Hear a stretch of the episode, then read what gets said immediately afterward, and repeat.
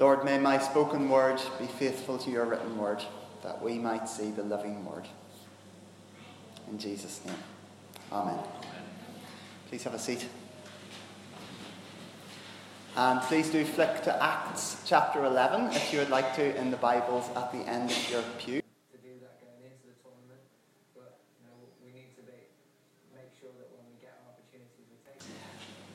How easy it is to despise the things that God has made.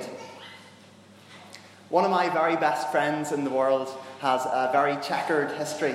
He was always getting into fights at school. Um, he was really badly bullied at school, really horrendously at times. He cursed more freely than anybody I've ever met before or since. Um, he had drug problems, alcohol addiction problems that eventually led to homelessness. He raised a few eyebrows, let's say. He is a Northern Irish Roman Catholic, and I'm a Northern Irish Protestant. And we grew up in a time where that kind of friendship wasn't really okay. No curse word ever crossed my lips. I never got drunk. I have no interest at all in drugs. I've never been in a fight. And we were quite a pair together. Opposites in a lot of ways, and yet best friends. People looked down on my friend, and their condemning gaze fell upon me sometimes too. How easy it is to despise the things that God has made. Acts 11, verses 2 and 3 say this. When Peter went up to Jerusalem, the circumcised believers criticized him and said, You went into the house of uncircumcised men and ate with them. It's as if they were saying to Peter, What do you think you're doing hanging round with them? You're dirty now. Don't you know what they are, those people over there? You call yourself a Christian and you're hanging round with them? How easy it is to despise the things that God has made. And so Peter, starting at the beginning, explains to them. He has this really incredible vision. There's this like giant sheet coming down in his vision with a load of unclean animals in it, things that make you dirty if you eat them. And so Peter says, Surely not. I don't go near any of that kind of stuff, Lord. Surely not that. And God says to him, Do not call anything impure that God has made clean. One of the great movements in the book of Acts is the understanding that God's love includes things that people thought were outside of the margins. As the community thought about what it means for Jesus to have been raised from the dead, they realized that his love includes things that people thought it didn't. They realized that there's no created thing that's outside of the love of God. There's no thing too dirty for God to love. There's no person too foul mouthed. There's no person too drunk. There's no person too violent to get away from God's love. God wants to bring everything back into his love to renew life within them through repentance, as it says in verse 18.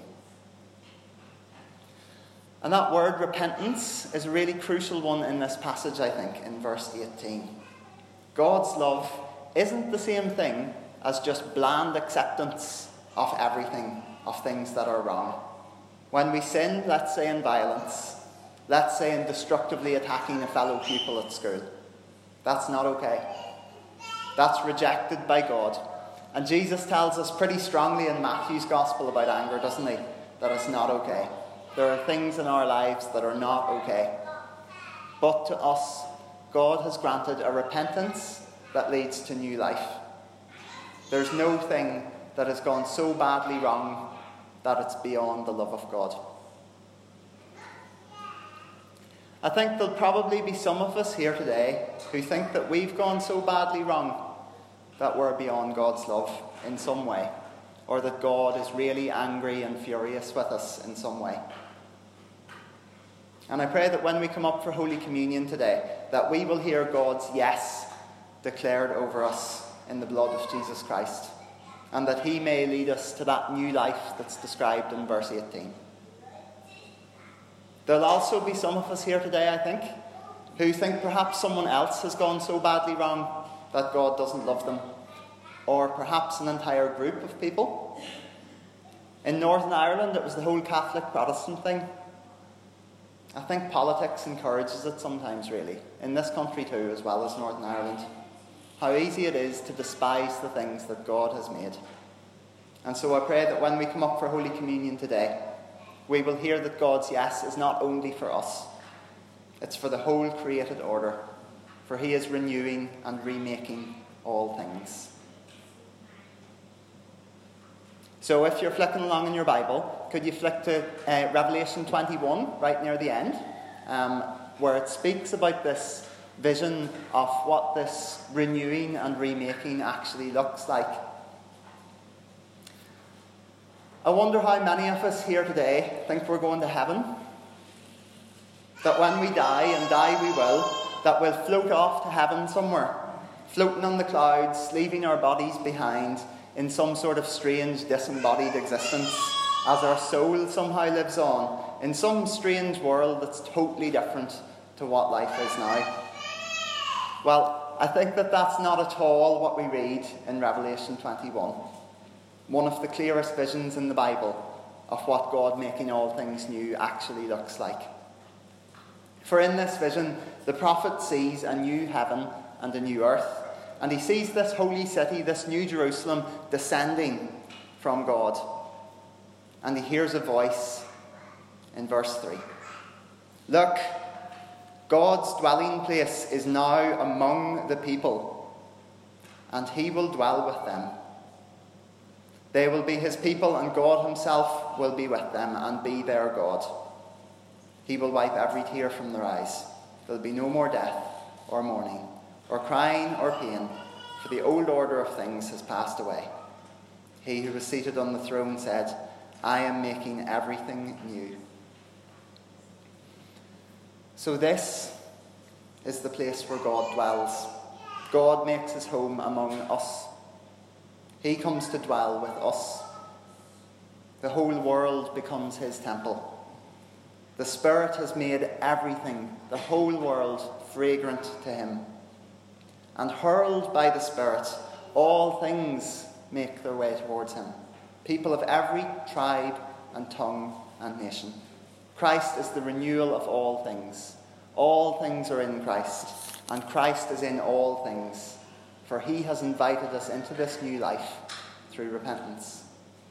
The tomb wrecking glorification of the Son, it wrecks our tombs as well. The grave is destroyed, and forevermore he is ours, and we are his, and we are each other's. Hallelujah. Forever and ever, every moment is Amen. What a different picture to the thought that we'll leave all of this behind. That we'll die and be released from these bodies to float off into the sky and beyond. I was speaking last week um, to a group of students at the other church that I'm part of, St Thomas's in Lancaster, about this, and one of the most perceptive young ladies I know asked, Why, if, if you're right, if that's right, why do we think the opposite? And you know, I think the answer to that is because the church isn't immune to absorbing unhelpful ideas from culture and thinking that they're actually biblical. This idea about leaving our bodies behind, it's actually a Greek idea coming from a guy called Plato. He thought that matter was essentially bad. This stuff that we're made of is essentially bad, and spirit is good. So, to attain perfection, we have to leave all this bad stuff behind and to become spirit to float off into heaven. How easy it is to despise the things that God has made. For God has not made matter and called it bad. That's not part of Genesis 1. God looks at what He's made and He calls it good, and He calls the collection of these good things very good. When the good things come together, they become very good. So matter's not bad, not even after the fall. The world's not bad. It's not something we should look forward to leaving behind and escaping from to go to heaven. No, this is all something that we should look forward to God remaking and renewing. And we should work hard to create little outposts of that renewing here on earth. For we will be his people. And God himself will be with us, and he will be our God. He will wipe every tear from our eyes. There'll be no more death or mourning or crying or pain, for the old order of things has passed away. He's making all things new. Hallelujah. I was out driving the other day. I was coming back from a bit of a journey with uh, Elise and Emma were with me, and I didn't want to have to think too much about where I was going, you know. So I, I turned on the sat nav and I punched in Lancaster, bring me back to Lancaster, and I sort of just cruised on home, not thinking about the journey I was on, not thinking about anything that I passed, not thinking about the cars, the people, nothing. I was just cruising. And I think that there's two mistakes that we can make when we're thinking about heaven. We can pay far too much attention to the sat nav, and we can pay no attention at all to what's happening around us in the world. Or we can not even turn the sat nav on at all and not know where we're going and potentially even get lost. So, this vision of the new heaven and the new earth, it has to inform what we do here and now. We can't just ignore where we are, like me driving my car with my sat nav, oblivious to where I was. We can't just ignore the problems of the world as we wait to get home. It just doesn't work like that. God cares far too much for this world. We can't despise the things that God has made. The church is here to testify to the world what it was and what it is and what it will become. But on the other hand, we can't just ignore what's coming either, lest we become a people without hope and without a goal. If we don't know where we're going, then we'll really only be driving randomly. We'll have no idea of the rich blessings that will come when God makes his home among us and calls us into our home with him that he has graciously prepared for us if we ignore what's coming, that when we encounter darkness, and we will encounter darkness, we'll allow ourselves to be swallowed by it because we don't know what's coming. And I say what's coming rather than where we're going to, very deliberately here.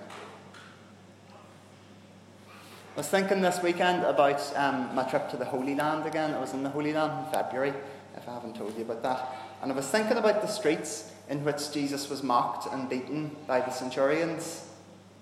I was thinking about him walking to his death, of his walking into the darkest moments of his life. And I was thinking about his words in the Last Supper, which Craig will remind us of in Holy Communion liturgy in a moment. It says, Taking bread, he gave thanks and broke it, saying, This is my body given for you. Jesus gives thanks even in the very darkest place of his life. Here's a man, and man he was, he was also God, but he was a man. Here's a man who darkness tries its very best to swallow and fails. Here's a man who walks towards death, giving thanks as he goes, for he knows that the dark place in which he treads is not the end of the story. For our wonderful Saviour, he rose again to new life to offer us and all creation that new life that we will taste when we come to his table in just a moment. And it's for that reason that I offer myself to his church, to be his servant from now until the end of my days. I do hope that some of you can come to, to my ordination, and if you do, that's what will be happening there, in my opinion. I will be made God's servant. I will bow my knees and I will become God's servant forevermore because of this.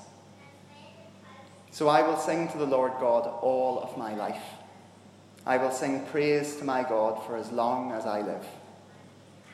May my meditation be pleasing to him as I rejoice in the Lord.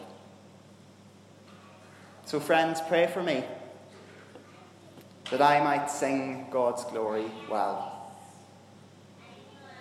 For Jesus wants our company. That's what he's telling us when he invites us forward into Holy Communion. He wants our company. There's none too dirty to come before him. Do not despise the things that God has made. He calls us to be present with him and with each other. He identifies himself with the material reality this stuff is not bad. He identifies himself with the material reality in bread and wine. And he speaks healing into the very darkest places in our lives. He's making all things new. Hallelujah. And take heart. This is not a guess. Jesus Christ is the foundation for all reality. He will never fail, even when our words fail. There is no place in Scripture where God says let and doesn't then make it happen. In the Scriptures, darkness wins never. The new creation is better by far than we can imagine. Jesus wins. Jesus does not lose to creation. He's never overpowered by darkness. So wait patiently in Him this day. As we say, Come, Lord Jesus, and renew this land and renew your church. Amen, we say. Come, Lord Jesus.